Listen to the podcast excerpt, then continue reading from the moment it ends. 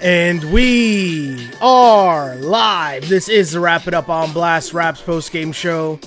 As always, my name is Sheldon Alexander. I'd like to thank you guys live for tuning in. Whether you are watching on Twitch, whether you are watching on Instagram, whether you are watching on Twitter, or you are watching on YouTube, like and subscribe. Please send in your comments and questions because this is why we are here. This is Wrap It Up, the only live and interactive Toronto Raptors post game show there is, where I take your comments and questions. You know, try to get a pulse of what's going on in the fan base and how everyone's feeling. And I gotta say, the good times or the great times in Raptorland, you know, that the vibes that we were feeling didn't even really last 24 hours, did it? but that's kind of the overall theme of this season if we were being honest from the get go. So, I mean, Raptors lose to the Lakers, and we're here to talk about it. Why? Because that's what we do. And I always say this the people who are listening to this pod right now, I know you guys are the die-hard Raptor fans, and I appreciate y'all. And this is a safe space. This is somewhat of a therapy session for us to talk through what is going on in Raptor Nation right now. And they lose to the Lakers. I mean, I was kind of stunned that the stat 11 game winning streak is over. First Raptors win against the Lakers since 2014. Seems kind of weird. But either way, here we are.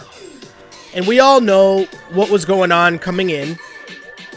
Obviously, we know Gary Trent Jr. hitting the game winner in last night's game, and, and everyone's still hype off of that. And I get it, and it's cool. Totally understand, right? It makes sense. Totally get why people would still be hype. The other part is the reality of the situation the Raptors have put themselves into, to which now they need to make a serious run if they have any hopes of getting into the play in tournament. And I feel like the vibes of that, people were feeling it a lot more. They were talking themselves into it a lot more after last night's game. And then this game happens, and it's kind of a reality check the lack of depth that this team has, and overall, no LeBron, no AD, no Andre Drummond for the Lakers, no Lowry, no Freddie for the Raps, but there was Gary Trent Jr. And I'm going to use the majority of this pod to discuss.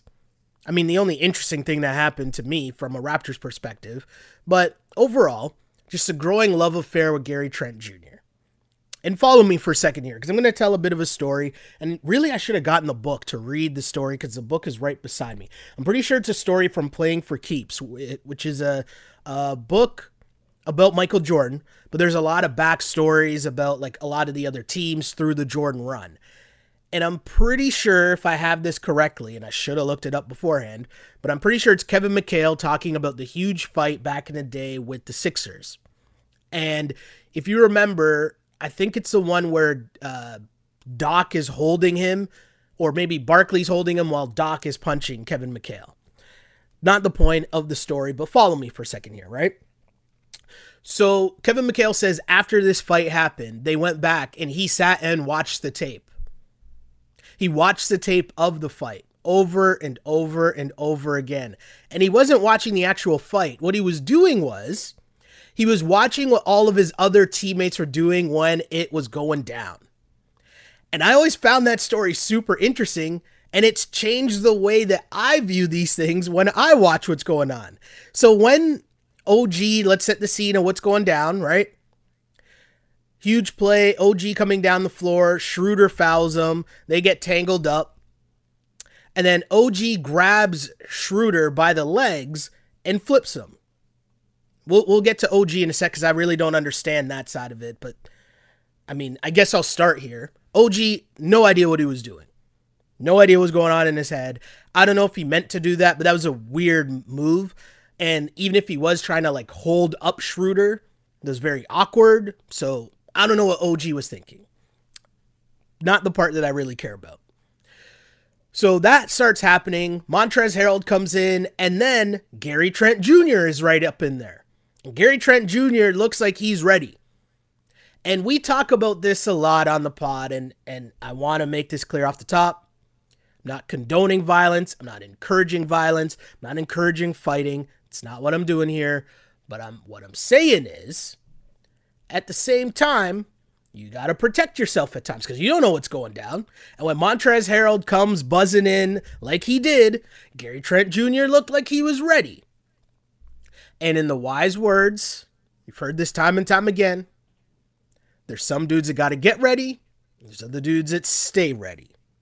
And I just thought it was cool to see Gary Trent Jr. very quick to stick up for his teammate, OG Anunoby. And watch that tape over and over again. And the thing that stood out to me was pay attention to Fred VanVleet. Now, Fred VanVleet is not playing in this game. Freddie is injured. But Freddie runs across the court and he's being held back by a couple Raptor security guys. But Freddie's trying to get in there because Gary Trent is in the middle of all these other dudes on the Lakers, and I don't know where the Raptors are. OG flipped him, the crowd came, and if you watch, OG at a certain point stops, turns, and walks away. I'll leave that for another day. Whatever, cool. But Gary Trent Jr. is in there talking with Montrez, talking with a bunch of other players, and like the refs are in there. I see there's like four Lakers around.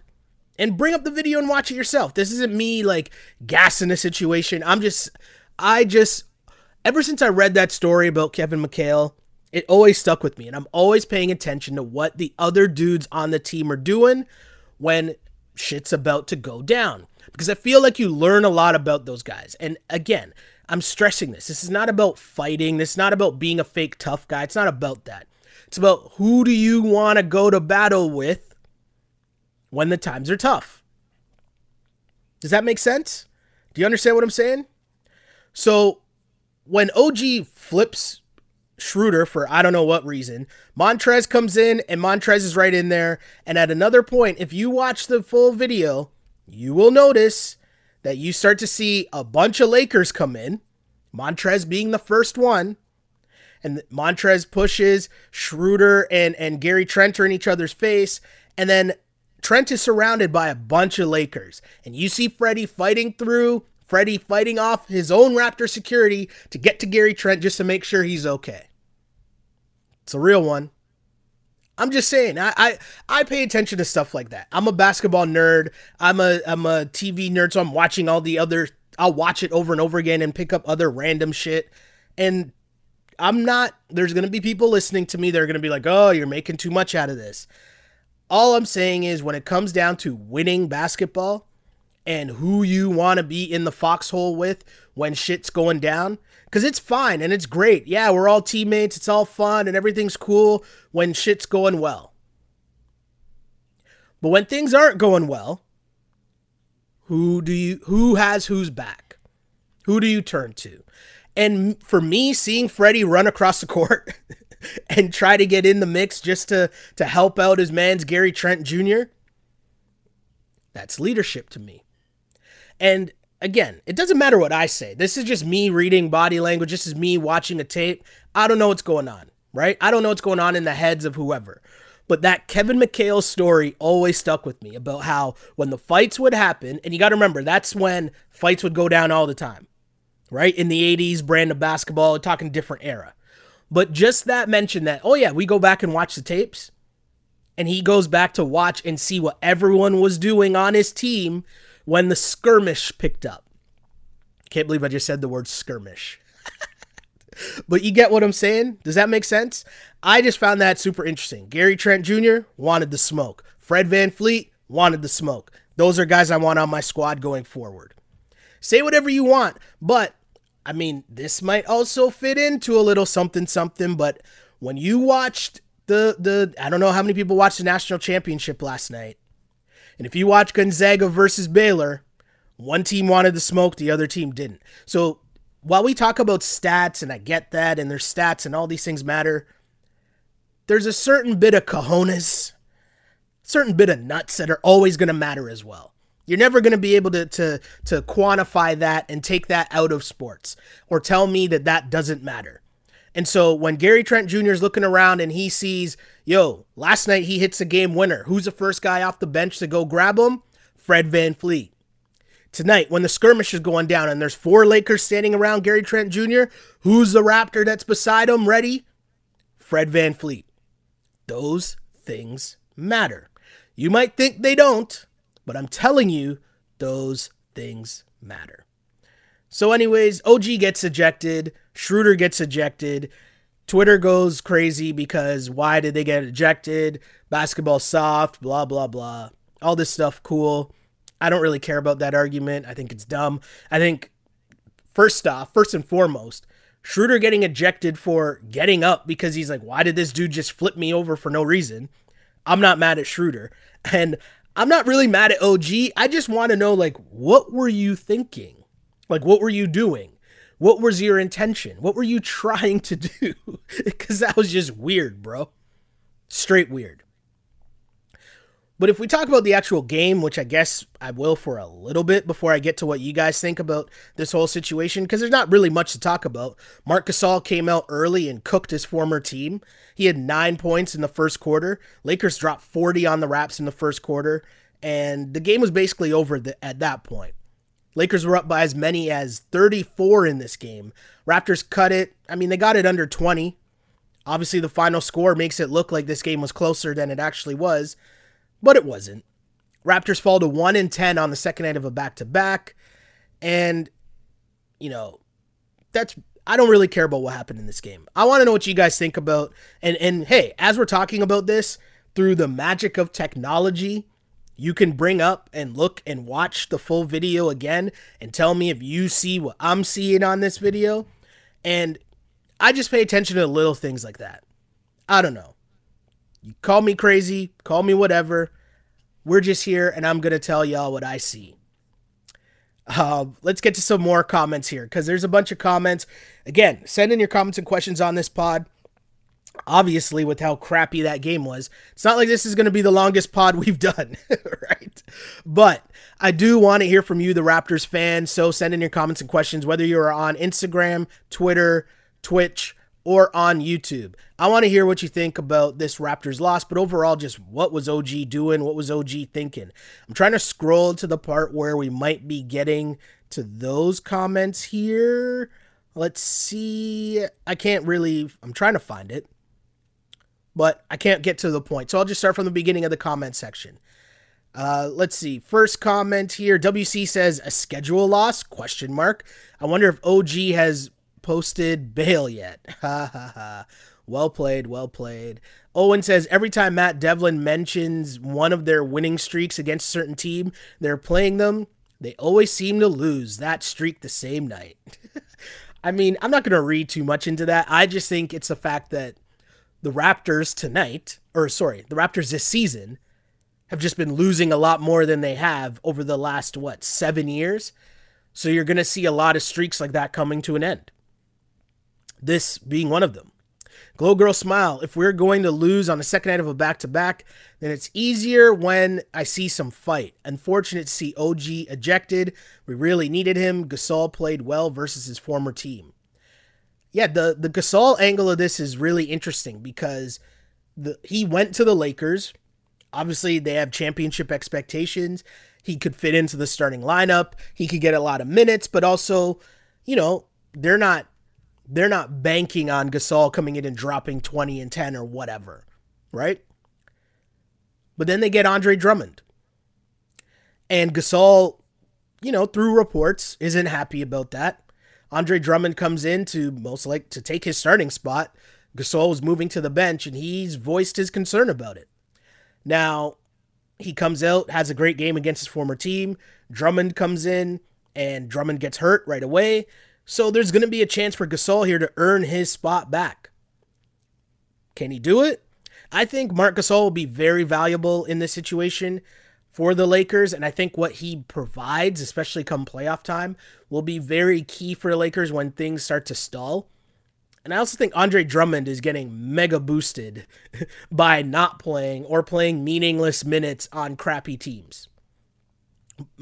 The boosting of Andre Drummond is a lot. I'd much rather have Marc Gasol getting minutes than Andre Drummond.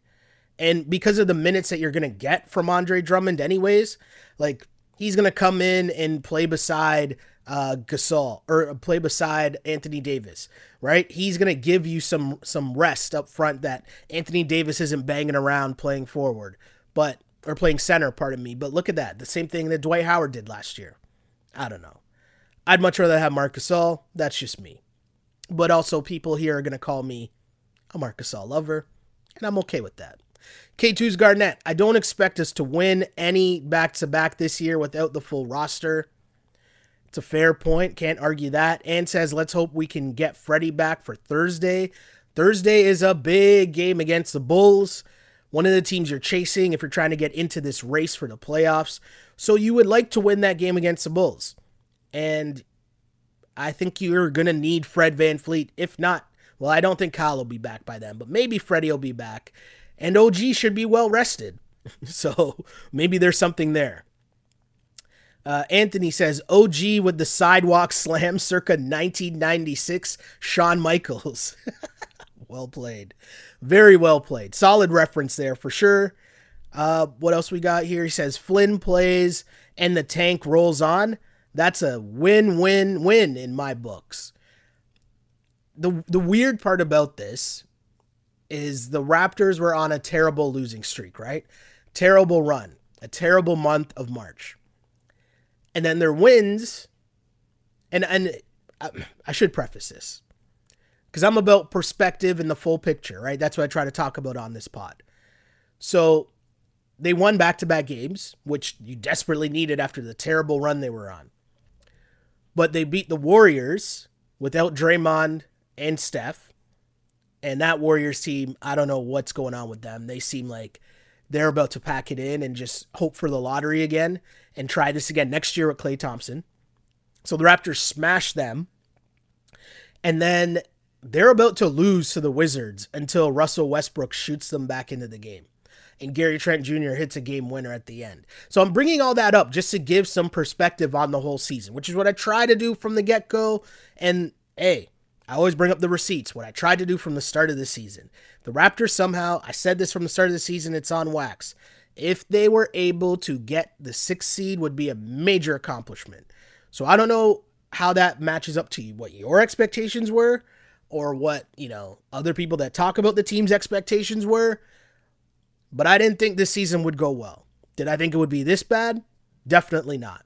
But I and I also put a lot of just the circumstances that this team is under. And I don't think that's an excuse. I just think that's context. Firm believer in context. More comments though.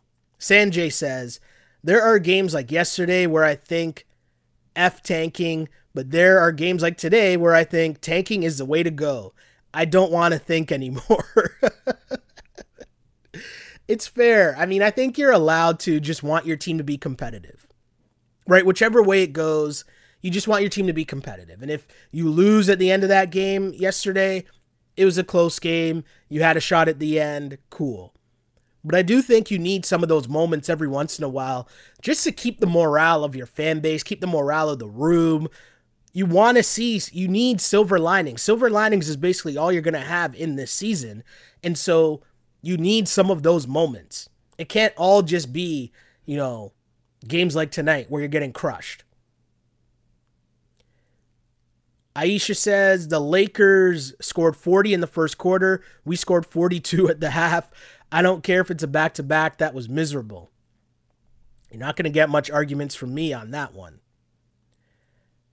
And says, We are lovers, not fighters. We all saw what happened after the Cleveland brawl. I'm going to put brawl in quotations because, you know, that's as close of a fight as we're going to get. right? Um, what are people saying here? Ali says that OG lift reminds me of Lowry uh, tunneling under George George Hill's legs as a what the hell moment. Yeah, I mean, I don't know. I would love, and, and the problem is, I mean, OG. It's not like he's a talker. It's not like it's a normal uh, times where you'd have reporters in the locker room going to ask him questions, right? Like that's not a thing. So they'll select two guys to come out and talk. I'm guessing OG won't be one of them. So yeah, yeah. I don't know. People are talking in the chat about, I think with Paul Watson and Rodney Hood back on our bench, we would get an offensive boost. That's a hope. That's a hope. I mean, Rodney Hood, I forgot about his injury. And I don't know how soon he'll be back. And and it sucks for Paul Watt uh, Paul Watson too because he was playing well, I thought. Um, MC Maestro. Hope I got that correct. Nick Nurse was proud of the fight at the end. I agree. I like that they narrowed the lead and did not go down by 50 like the Warriors. Sometimes it's not about winning, it's about how you lose. Hey, I've been saying, I've been saying it's full on, you know, you got to take the silver linings. That's just the reality of the situation of this season right now. It just is. That's just the reality of it. Uh, what else do we got here? People talking about Yuta. Susan says Yuta's got so much pop and spunk, needs more time to evolve, but love his effort and energy. I'll be honest. I'll be honest, Susan. I think that as the season progresses, right? And the reality of where you are in the standings, the reality of, you know, if Freddie and Kyle are banged up, if Pascal is still struggling because of all the things that he's been through over the past month, you know. And I know, you know, we go back and forth and I say this team's not going to tank and I don't think they will tank. I'm saying as a fan from a fan perspective, I wouldn't I wouldn't mind seeing more minutes from those guys, whether it's Malachi, whether it's uh, Yuta, and just you know let those guys get more of a run. You know what you have with Freddie. You, I mean, you you want OG to get more touches. I think to figure out his role going forward. You know how much of his offensive game fits in, but I don't know. I, I find it kind of just weird. It's a weird spot the Raps are in. And you don't want to do the bouncing back and forth that happened from last night where everyone's like, no tank, no tank. And to tonight where it's like, oh, well, at least we're getting a good draft spot. I think the important part in this whole thing is just to honestly have the perspective of what the whole season is. Because again, even if you do somehow come back and get into that play in tournament, I mean, is is that that seems like old Raptor goals to me. Do you know what I'm saying? That seems like old Raptor goals where it's like, oh, we just made the playoffs. That's good. That's a great season. I don't know if if you don't think that you can convincingly win a round, I don't know if there's a point in really sneaking into the playoffs, especially when you don't even really get the home revenue. But whatever. Let's. What else are we saying here? Oh, talking about the push off from last night's call. In case anyone was wondering about the last two minutes from yesterday's game, uh, the push off was a correct no call. The Siakam charge in the fourth was incorrect and should have been, he should have been shooting free throws. Wow. Okay. Okay. Uh, WC says Harrell was getting a little wild. Yeah, that's pretty much Montrez's move. Uh, Phil Handy finally got his ring tonight. Also, a very good point. Mark B says Siakam makes 30 mil a year. No excuses. I don't want to hear he scored X amount of points off charity minutes. He has no mid range, no consistent three range, suspect perimeter defense. Oof. Mark, I mean, I'm not going to argue with any of the points you just made. I'm just going to say, oof.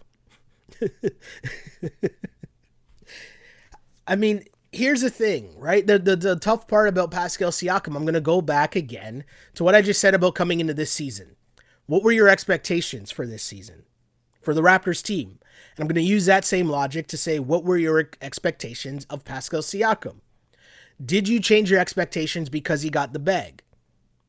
Because I know our longtime listeners on this pod know that if we go back to the start of last season, when he got the bag, on the very first show of the season, we were talking about one of the first questions from that preview was Is Pascal Siakam a max player?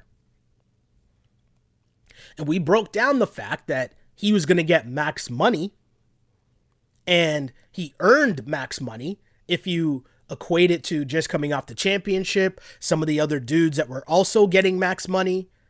You kind of had no choice if you were going to keep him. You basically had to give him the bag. His stock was at such a high at that point, the Raps were backed into a corner.